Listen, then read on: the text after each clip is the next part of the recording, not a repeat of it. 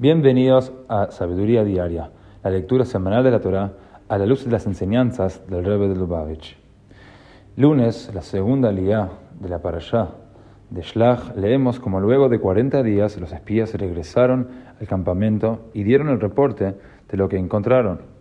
Pero entonces, con la excepción de Caleb y Yeshua, cometieron su error fatal, sacar sus propias conclusiones de la evidencia que habían recolectado en vez de dejar que Moshe las interprete. Ellos concluyeron que la tierra no podía ser conquistada. Como dice el versículo, la turota, Los espías dijeron, la tierra que hemos ido a explorar es una tierra que consume a sus habitantes. Nos enseña el Rebbe en Sijot 23 y también Sefer Sijot 5751, como también en el Sijot tomó 13 que la orientación espiritual muy elevada, pero mal dirigida de los espías, hizo que se equivocaran. Los espías querían experimentar la vida y buscar divinidad libres de las distracciones de lo material.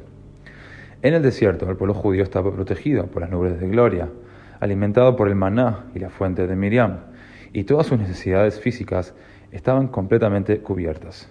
Dedicaban todo su tiempo al estudio de la Torá, a la meditación y la plegaria. Los espías sintieron rechazo por la idea de entrar al mundo real, donde tendrían que perder tiempo trabajando por el pan de cada día. La visión de una vida dedicada a expandir nuestra conciencia divina libre de las distracciones materiales es por supuesto algo admirable.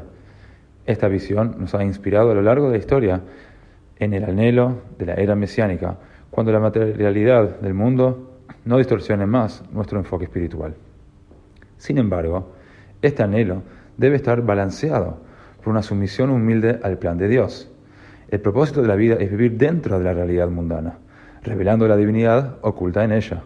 Se puede encontrar la esencia de Dios solo al entrar al mundo material, al cumplir sus mandamientos en el plano físico.